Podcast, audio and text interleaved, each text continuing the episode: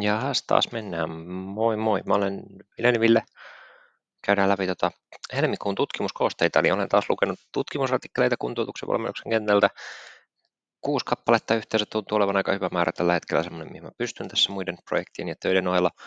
Ja toisaalta saan ainakin semmoisia hyviä, mielenkiintoisia tutkimuksia tähän mukaan. Laitelkaa mulle näitä tutkimuksia, jos haluatte joskus vähän, vähän tota ihmetellä jotain tiettyä artikkelia tai sitten haluaisitte mun näkemyksiä siitä artikkelista, toki saa muutenkin kysyä. Mähän, mähän aika lailla niin kuin tälleen poikkitieteellisesti läpi kuntoutuksen ja valmennuksen kentän käy läpi erilaisia tutkimusaiheita, niin en saa kysyä, kysyä jos tulee mieleen jotain, mieleen jotain ja palautetta saa antaa ja niin edelleen.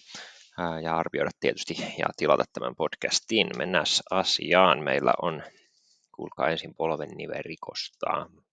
Olet saanut me, meka tai mesa, en tiedä, uh, movement evoked pain is not associated with pain at rest or physical function in osteoarthritis. European Journal of Pain julkaisussa tehty tämmöinen havainnoiva tutkimus. Nimensä mukaisesti otsikon mukaisesti tarkoituksena oli kartoittaa lepokivun ja suorituskyvyn testeissä esiintyvän kivun yhteyksiä polven nivelikosta kärsivillä ihmisillä, eli tässä mentiin vähän samoilla linjoilla, kun mentiin siinä akillesjänteessä silloin viime kuussa, kun ihmeteltiin sitä, että miksi, miksi levossa ja suorituksessa provosoitu kipu ei vastannutkaan toisiaan. Ja mites polven niverikko sitten? Tämä oli tarkasti kuvailtu, miten se diagnosoitiin, ja sen on helppo diagnosoida silleen, tai se ainakin suht selkeä. Lepokipua kysyttiin vaskymppiän alla viimeisen seitsemän päivän aikana, ja sitten tehtiin useita suorituskyvyn testejä liittyen pääasiassa kävelyyn, eli siellä oli timed up and go 10 metrin kävelytesti, 2 minuutin kävelytesti ja 6 minuutin kävelytesti. En tiedä, miksi he ei ottaneet tähän jotain semmoista provosoivampaa niin kuin askelustestiä tai kyykkyä. Sitä, se jäi vähän epäselväksi. Kuitenkin polven ojennuksen lihasvoimahan olisi ihan hyvä testata ja alaroja lihasvoima noin niin muutenkin, ja kävelyhän ei siitä täysin kerro. Testin aikana syntyvä kipu kysyttiin niin ikään vasinalla testin suorittamisen lopussa. Pitää kyllä sanoa, että okei, kävelytestit kuitenkin sit heille se pisteet, että totta kai on, on niin kuin toiminnallista, eli menee sinne arjen suorituksiin ja osallistumisiin, mutta toki kun kaikki testit on kävelyyn liittyviä, niin olisi tässä nyt ehkä voinut varjoida, varsinkin kun kahden minuutin ja kuuden minuutin kävelytesteissäkin on ihan hyvät korrelaatiot jo monissa, monissa vaivoissa. No, mennään nyt kuitenkin näillä suorituskyvyn testeissä sai käyttää apuvälineitä ja lepokivun ja liikeperustaisen kivun yhteyksiä tutkittiin korrelaatioanalyyseillä. Eli katsottiin, onko, ovatko nämä tekijät yhteydessä toisiinsa ja mihin suuntaan. 59 mm, koehenkilöä päätyi lopulliseen analyysiin, 75 prosenttia oli naisia, mikä on ihan odotettavaa polven niverikossa. Keski-ikä oli 68,5 vuotta, apuvälineitä testeissä käytti 9 henkilöä, eli 15 prosenttia. Vaskipu levossa oli keskivarin 6,6 kautta 10, eli aika korkea. Ja taas kerran päädytään tähän kummalliseen tulokseen, että liikeperustainen kipu oli keskimäärin 2,2-3,4 hieman testiriippuen, eli taaskaan ei saatu kaivettua ihan sitä samanlaista kipua siinä, tai sitten se tämmöinen retrospektiivinen kipu on, on korkeampi, tämmöinen muisteltu kipu on korkeampi kuin sitten se todellisuudessa ilmeen, suorituksessa ilmenevä kipu. No, suurimman kivun keskimäärin aiheutti 6 minuutin kävelytesti, pienimmän timed up and go, eli se pitempi aikainen rasitus sitten alkoi provosoimaan Keskimääräinen 6 minuutin kävelytestin tulos oli 241 metriä, ei, ei mikään kauhean pitkä, jos miettii tervettä samanikäistä aikuista. Mm, TUG-testissä enemmistö suoritti testin 10 ja 20 sekunnin aikana. En tiedä, miksi, miksi he teki tämmöisen kategorisoinnin, mutta tekivät kuitenkin, eli 80 prosenttia henkilöistä suoritti testin alle 20 sekuntia, mutta yli 10 sekuntia, mikä on ihan, ihan tavanomainen tulos sitten, kun alkaa olla liikkumisessa vaikeuksia. 10 metrin kävelynopeus oli 0,59 metriä sekunnissa, eli, eli matalahko. Korrelaatio lepokivun ja liikeperustaisen kivun välillä oli matala tai korkean tai kohtalainen, mutta tilastollisesti merkitsevää vaan kahden testin kanssa, eli Time Go ja 10 metrin kävelytesti saavutti tilastollisen merkitsevyyden. Korrelaatiot oli, mm, korrelaatiokerroin oli 0,24 ja 0,31 näissä sillä välillä. Suorituskyvyn testien aikaiset kivut korreloi hyvin ja merkitsevästi keskenään kuitenkin, eli jos oli kipua 6 minuutin kävelytesti aikana, niin todennäköisesti oli kipua myös sitten 10 metrin kävelyten tai TUGen aikana. Ja tässä korrelaatiot oli sitten 0,57 alkaen ja jopa ihan sinne 0,92. Ja nämä on positiivisia korrelaatioita kaikki, eli, eli sitten korkeampi kipu viittaa korkeampaan kipuun tai sitten, tai sitten tuossa suorituksessa korkeampi kipu viittaa sitten pidempään suoritusaikaan ja mahdollisesti ehkä, ehkä 10 metrin kävelyssä voi olla sitten voi olla sitten korkeampi suorituskesto. Plan Animal kuvaajan perusteella suorituskyvyn testiaikaisen kivun ja lepokivun välinen yhtäläisyys oli vähäistä, eli tämmöinen niin agreementti siinä. Ja tässä käytettiin nyt sitten 6 minuutin kävelytestiä siinä niin kuin graafisessa esityksessä, mikä oli se niin kuin kovimmin provosoiva. Mutta oli heikko yhtäläisyys, eli tämä erotus ja vaihtelu oli sitten suurta näiden tulosten välillä, ja, ja sitä voidaan asianala tulkiten pitää kliinisesti merkitsevänä jopa. Suorituskyvyn ja testien aikaisen kivun väliset yhteydet jää pääasiassa mataliksi ja ei merkitseviksi, eli, eli kipusuorituksen aikana ei ollut yhteydessä suorituksen tulokseen.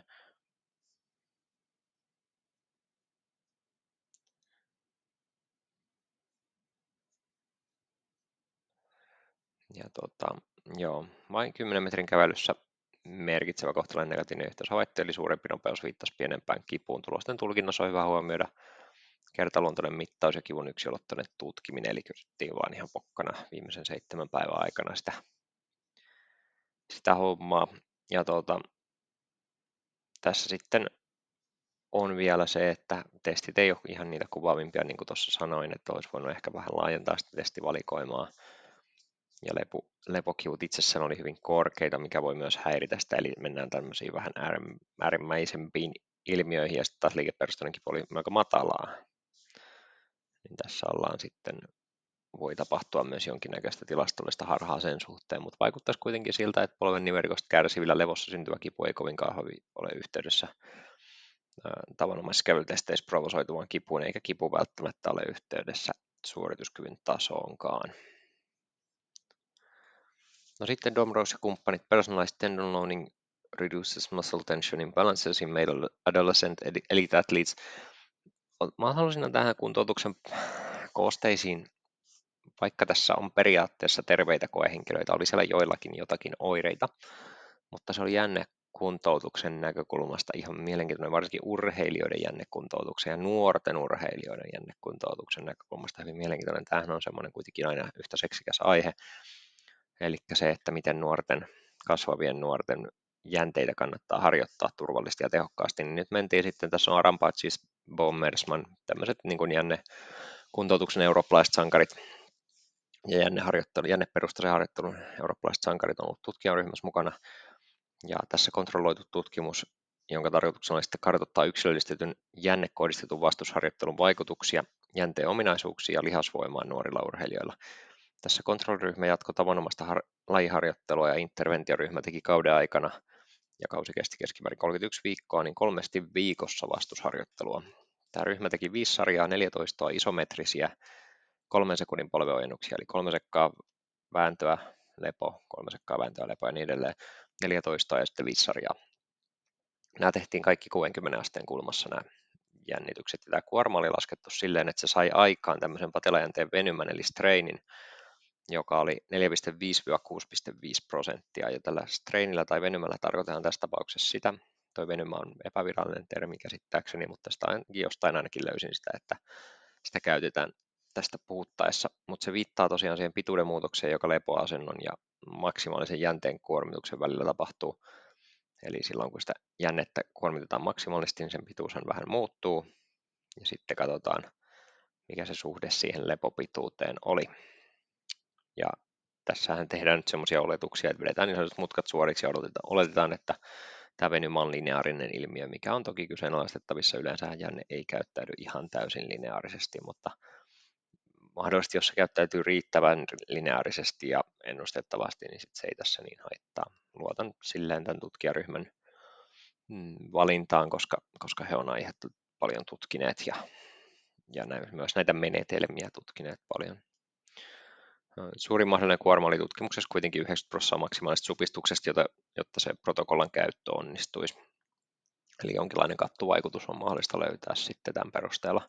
Voiman kehitystä seurattiin kahden viikon välein jänteen venymän muutoksia noin seitsemän viikon välein, eli sitä pystyttiin myös seitsemän viikon jälkeen esimerkiksi muuttamaan sitä kuormaa tarvittaessa. Jänteen rakenteellisia muutoksia seurattiin myös. Jännetaso-oireilua polvioinnuksen voimantuoton määrää mitattiin. Olennaisten mittamuuttujien mittauskertojen kauden aikana oli kokonaisuudessaan neljä.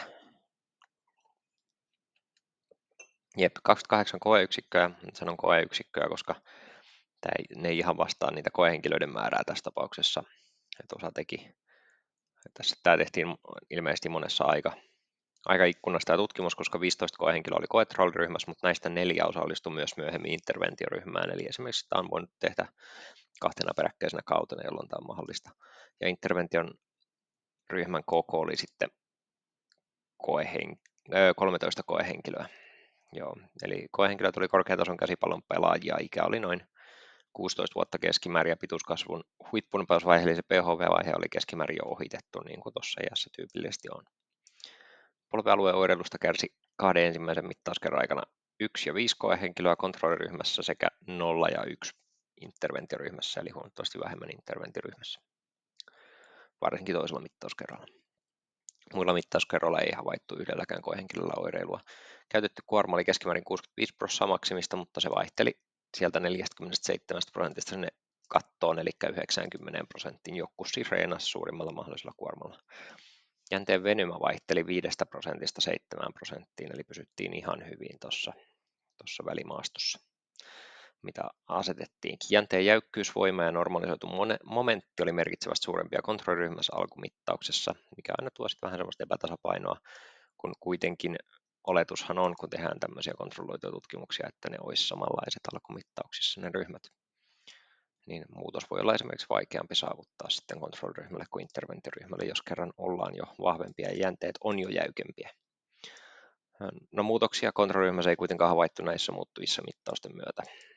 Interventioryhmä kehittyi merkitsevästi positiivisesti näissä kolmessa muuttujassa, eli jäykkyydessä, voimassa ja normalisoidussa momentissa. Muutoksen ero kontrolliryhmään oli merkitsevä. Jänteen pidentymisessä tai lepopituudessa ei havaittu kuitenkaan muutoksia. Polven ojennusvoima kehittyi merkitsevästi interventioryhmässä myös, eli toimi voiman kehittäjänä. No sitten regressioanalyysien perusteella patelajänteen venymä ailahteli merkitsevästi vähemmän interventioryhmässä mittauskertojen aikana, eli tämä oli myös ihan mielenkiintoinen, eli Eli niin kuin se venymä itsessään se pysyy vakaampana muuttujana näiden niin kuin residuaalien perusteella, ja residuaali viittaa siis siihen paljonko se poikkeaa siitä, siitä oletetusta mallista. Ja pääasiassa maksimaalisen supistuksen mittauskertojen aikana interventioryhmässä havaittiin vähemmän huomattavaa maksimaalista jänteen venymää kontrolliryhmään verrattuna, eli ei, se jänne ei päässyt siellä venymään ihan niin paljon siinä maksimaalisen supistuksen aikana siinä interventioryhmässä, mikä sekin tulkitaan yleensä hyvänä löydöksenä, että se jänne on riittävän vahva toimimaan maksimaalisella tasolla, että koska suurempi venymä usein viittaa suurempaan vammariskiin tämmöisissä niin kuin tulkinnallisissa tutkimuksissa. Tietysti asia ei ole niin yksinkertainen, mutta tutkijaryhmä löysi myös lisäanalyysissä mahdollisesti positiivisen merkitsevän kohtalaisen korrelaatio alkumittauksissa havaitun jänteen venymä ja jänteen jäykkyyden muutosten välillä. Eli korkeampi lähtötason jänteen venymä oli yhteydessä suurempaan jänteen jäykkyyden lisääntymiseen. Toki korrelaatioanalyyseen en tiedä. Otos voi olla hyvinkin alivoimainen, että et vain, vain alle 30 henkilöä ja sitä he ei lähdetty alun perin testaamaan, että on tämmöinen toissijainen mittamuuttoja niin tota, ja analyysi, niin se kannattaa tulkita sillä vähän varovasti. Tulosten tulkinnassa on hyvä huomioida, että yksilöllistämisen rooli jää hieman epäselväksi tässä asetelmassa, koska verrokkina oli niin sanotusti tavanomaisesti harjoittelua kontrolli. Eli ei siis tiedetä, miten isometrien harjoittelu noin niin ei yksilöitynä olisi tehnyt tälle porukalle mikä mua jäi vähän harmittaa, että tämä ei-yksilöity ryhmä olisi voinut tehdä ihan normaalia isometristä harjoittelua jollain vakiokuormalla, ja sitten tämä yksilöity ryhmä sillä yksilöidykuormalla. Nyt me vaan tiedetään, että se isometrinen harjoittelu itsessään toimii, ja se yksilöllisen stämisen, mitä jos, mitä jos se ei-yksilöllistäminen toimisi ihan yhtä hyvin. Eli tämä on se mun ongelma tämän kanssa. Mutta muuten siis hyvin tehty. Satunnaistaminen toki puuttuu, mutta se on ilmeisesti asetelmasta johtuen. Eivät ole voineet tehdä sitä. Ja lähtötasoissa oli merkitseviä eroja, mitkä on hyvä ottaa huomioon. Yleistettävyydessä kannattaa vielä olla kuitenkin varovainen, puhutaan nuorista miespuolisista henkilöistä. Vaikuttaisi kuitenkin siltä, että yksilöllistetty jänteen venymä optimointiin painottava isometrinen harjoittelu voi saada aikaan positiivisia vaikutuksia patelajänteen jäykkyydessä ja polven ojennuksen lihasvoimassa.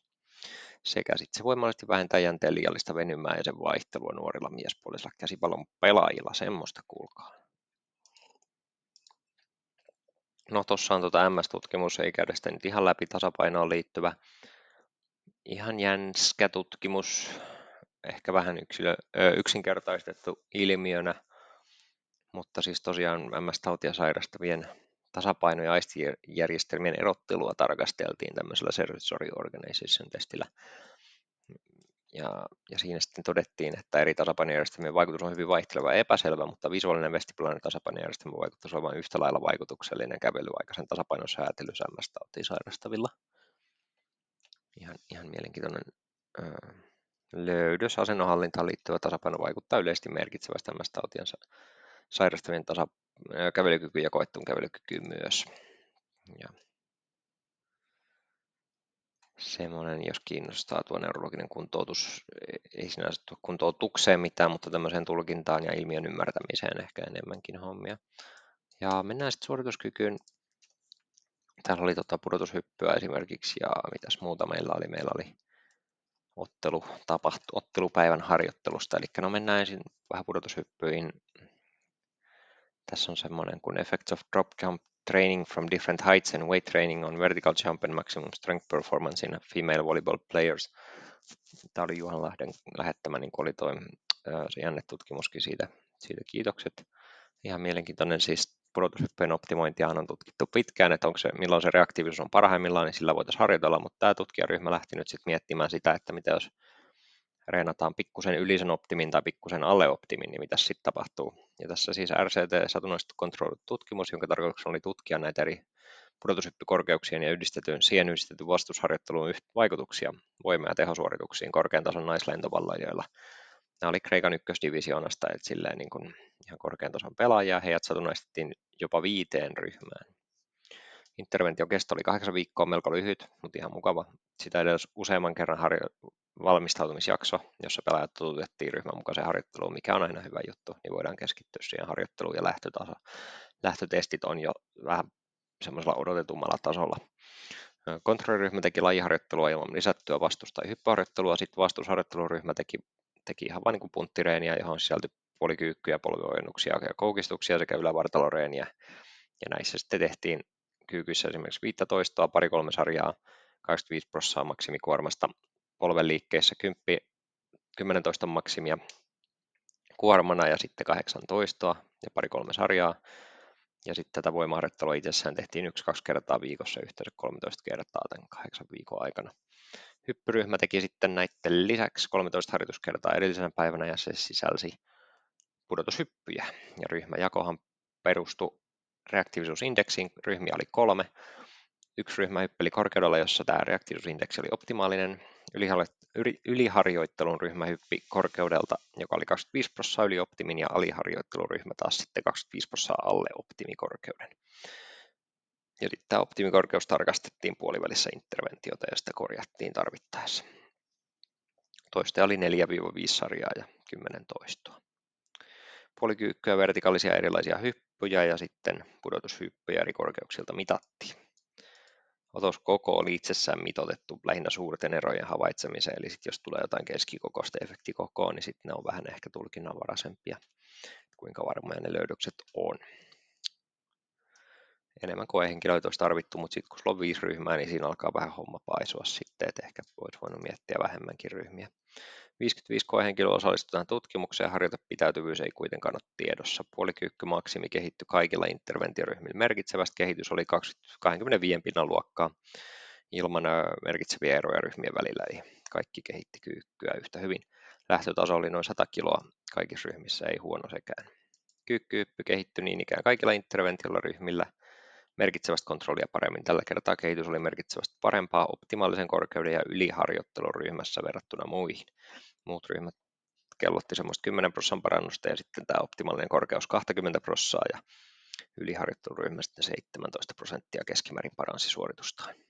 Esikevennyshypyssä ilman käsiä ja käsien helautuksien kanssa havaittiin ihan täysin identtinen havainto, eli optimaalinen ja yliharjoittelu pärjäsi kaikista parhaiten. Kehitys oli noin 12-17 prosenttia. Pudotushypyissä Interventioryhmät sai merkitsevää kehitystä vaihtelevasti. Pudotushyppy kehittyi merkitsevästi kaikilta korkeuksilta optimaalisen ja yliharjoittelun ryhmässä.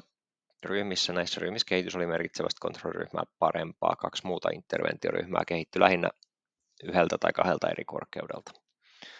Reaktiivisuusindeksi kehittyi parhaiten yliharjoittelun ryhmällä, ero muihin interventioryhmiin ei kuitenkaan ollut merkitsevä. No, Tulosten tulkinnassa on toki hyvä huomioida, että interventio oli lyhyehkö ja efektikokoihin nähden alivoimainen otos, eli täällä mä en maininnut niitä efektikokoja ihan hirveästi, mutta siellä oli myös sit muutakin kuin suuria efektejä, että oli keskikokoisia ja pieniä efektejä, mikä tarkoittaa, että tutkimus on saattanut otoksen osalta jäädä vähän alivoimaiseksi niin kuin havaitsemaan kaikkia näitä ja toteamaan niiden varmu- varmuutta. Mutta kuitenkin tota, ihan hyvä ja tulosten yleistettävyys on hyvä pitää mielessä tietysti, että nyt oli naislentopalloilijat kyseessä. Vaikuttaisi kuitenkin siltä, että pudotushyppyjen teko reaktiivisuusindeksin kannalta optimaaliselta tai sitä korkeammalta tasolta voi olla hyödyllinen ratkaisu tehon tuotoadaptaatioiden kehittämiseksi, vaikka vaikutukset onkin spesifisyyspainotuksellisia. Tässä on, tässä on ihan semmoinen niin jännä pointti, ja sit, mitä mä oon nähnyt tuommoisia voimakäyriä, voimakäyriä esimerkiksi pudotushypyistä, kun ne tehdään vähän liian korkealta niin sanotusti, niin sieltä alkaa tapahtua niin kuin mielenkiintoisia asioita, eli tässä on semmoinen hyvin jännä, jännä mekaaninen ja neurofysiologinen perä, mihin on ihan kiva saada tuommoisia löydöksiä. Eli hyppikää oikealta korkeudelta tai vähän korkeammalta parhaisiin tuloksiin. No ihan nopeasti Modric ja kumppanit to train or not to train on a match day influence of a priming session on match performance in competitive elite level soccer, eli katsottiin, kannattaako reenata pelipäivän aamuna.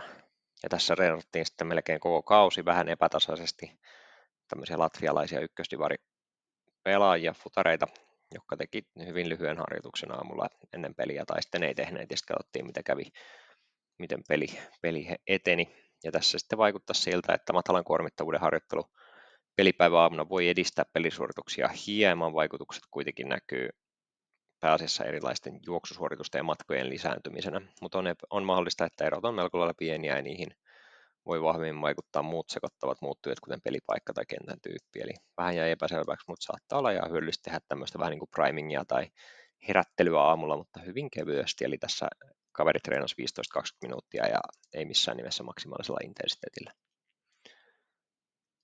Hyvä, mutta tämä kolmas on mielenkiintoinen. Vuolan ja kumppani. Nyt oltiin niin kuin jännä äärellä.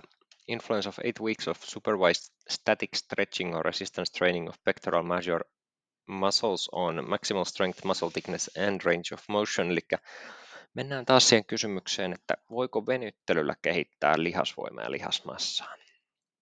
Tämä oli kontrolloitu tutkimus ja nyt sitten lähdettiin ihan vertaamaan pitkäkestoisen, intensiivisen staattisen venyttelyn ja vastusharjoittelun välisiä eroja, miten ne vaikuttaa rintalihaksen kokoon ja isometriseen lihasvoimaan. Ja sitten oli vielä, oli vielä sitten kontrolliryhmäkin. Eli kaikki jatko omaa normaalia harjoittelua tutkimuksen aikana oli fyysisesti aktiivisia nuoria aikuisia, todennäköisesti opiskelijoita yliopistosta, niin kuin tuppaa ole. Koehenkilöt jaettiin kolmeen ryhmään. Satunnaistaminen ei tutkijaryhmän mukaan onnistunut, joka oli kummallinen maininta ja kummallinen epäonnistuminen. Mutta ei se mitään. Intervention kesto oli kahdeksan viikkoa, taas aika lyhyt, mutta ei se mitään. Kontrolliryhmä ei tehnyt minkäänlaista harjoittelua, jatkoi elämänsä normaalisti. Venyttelyryhmä kävi neljästi viikossa valvotustiloissa tekemässä rankan rankan venytysprotokollan. Eli se oli vähän semmoinen, ne makas siis penkillä, jalat oli seinällä, 90 asteen kulmassa oli tämmöinen koukkuselimaku. Sitten oli rintalihasta venytettiin laitteella ja se oli semmoinen omainen venytys, eli se, se olkavarsi siellä oli sitten loitonnuksessa ja, ja ulkokiertyneenä ja sitten ne painettiin siitä kyynär, kyynärnivelen kohdalta ja sitä olka, olkalun kohdalta sitä alaspäin, että saatiin rintalihas venymään oikein kunnolla. Ja sitten tehtiin 15 minuuttia kerrallaan ja siinä oli jonkinnäköinen voimaanturi vielä sitten mukana, joka tunnisti sitten, että se lihasanto alkaa periksi, niin silloin lyötiin lisää vastusta, eli se venytystä pahennettiin koko ajan, että niin, että se pysyi jatkuvasti epämukavana ihan maksimaalisella siedettävyydellä, eli tämä oli rankka homma. Pakkovenytystä maksimaalisesti 15 minuuttia kerrallaan laitteen puolesta. Vastusharjoitteluryhmä teki sitten rintalihaksia samalla PECDEKin omaisella laitteella, eli tämmöistä ihan perusrintalihastyötä. 5 kertaa 10-12 toistoa kolmesti viikossa valvottuna. Ihan siis hyvällä volyymilla. Kuorma oli 10-12 toiston maksimi, leposarjojen välissä 90 sekkaa ja sitä progressoitiin aina kun 12 toistoa saavutettiin, eli ihan hyvä, pätevä protokolla siinä mielessä. Ison rintalihaksen paksuutta mitattiin ultraäänellä. Maksimaalista isometristä voimaa samalla laitteella kuin millä harjoittelukin tehtiin hartiarenkaan liikerataa mitattiin jostain syystä melko perinteisellä keppitestillä, missä se keppi siis, sä pidät kepistä kiinni vähän kuin tempausotteella ja sitten sä yrität muljauttaa sen sinne selän taakse kädet suorana ja katsotaan kuinka kapealla sä pystyt sen tekemään. Hyvin old school testi, mutta tota, mikä siinä, en ehkä hirveästi antaisi painoarvoa sille. Mutta 81 koehenkilöä ja 29 naisia osallistutaan tutkimukseen, eli myös naisia oli mukana, mikä on ihan kiva. Harjoitepitäytyvyys ei ole tiedossa, dropouttia ei ole mainittu. Lihaksen paksuudessa ja isometriassa voimassa molemmat interventioryhmät sai aikaan merkitsevää kehitystä, ja tämä kehitys oli merkitsevästi kontrolliryhmää parempaa, eli, eli tota, mielenkiintoinen havainto, että interventioryhmien välillä ei havaittu merkitseviä eroja. Lihaksen paksuus kehittyi keskimäärin 6,5 prosenttia ja 7,2 prosenttia venyttely- ja vastusharjoitteluryhmissä. Ja tämä oli noin pari milliä suunnilleen. Lihasvoima kehittyi 10 prosenttia suunnilleen molemmissa. Ero oli vain yhden, yhden tota, kymmenyksen. Liikeratakeppitästillä kehittyi myös sitten merkitsevässä venytysryhmällä. Ero oli merkittävästi suurempi kuin kahdessa muussa ryhmässä. Okei, venyttely paransi liikkuvuutta. Eipä, eipä siinä vastusharjoitteluryhmä ei kehittynyt merkitsevästi kontrollia enempää tässä venytyksissä tai tässä liikeratatestissä, mikä toi nyt on. Muutos venytysryhmässä oli vajaa 9 pinnaa, eli siinä kepissä noin 4 senttiä. Paha sanoa, että onko millään tavalla käytännössä merkitsevä, mutta kuulostaa siltä. Tuloksia tulkittaessa on hyvä huomioida venytysprotokollan rajuluonne, eli kaikkihan tähän ei oikein mielellään lähtisi ihan varmastikaan, ja se vaatii kyllä tietynlaista omistautumista itse, itse coachilta kuin kuntoutujalta tai urheilijaltakin neljästi viikossa 15 minuuttia kerrallaan äärimmäisen kovaa venytystä.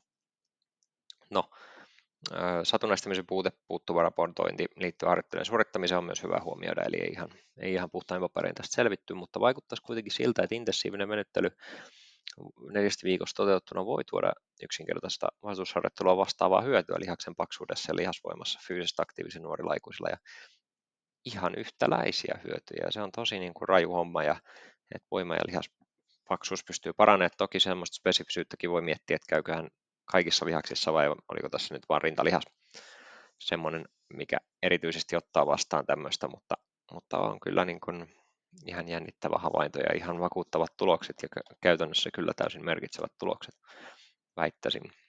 Niin mennään niillä sanoilla tota, tämmöisellä havainnolla taas sitten seuraavaan kuukauteen. Yritän taas semmoisen kuusi tutkimusta teille saada kasaan sinne ja tosiaan tilatkaa, arvioikaa podcastia tai laittakaa mulle mailia vähän palautetta, hengailkaa.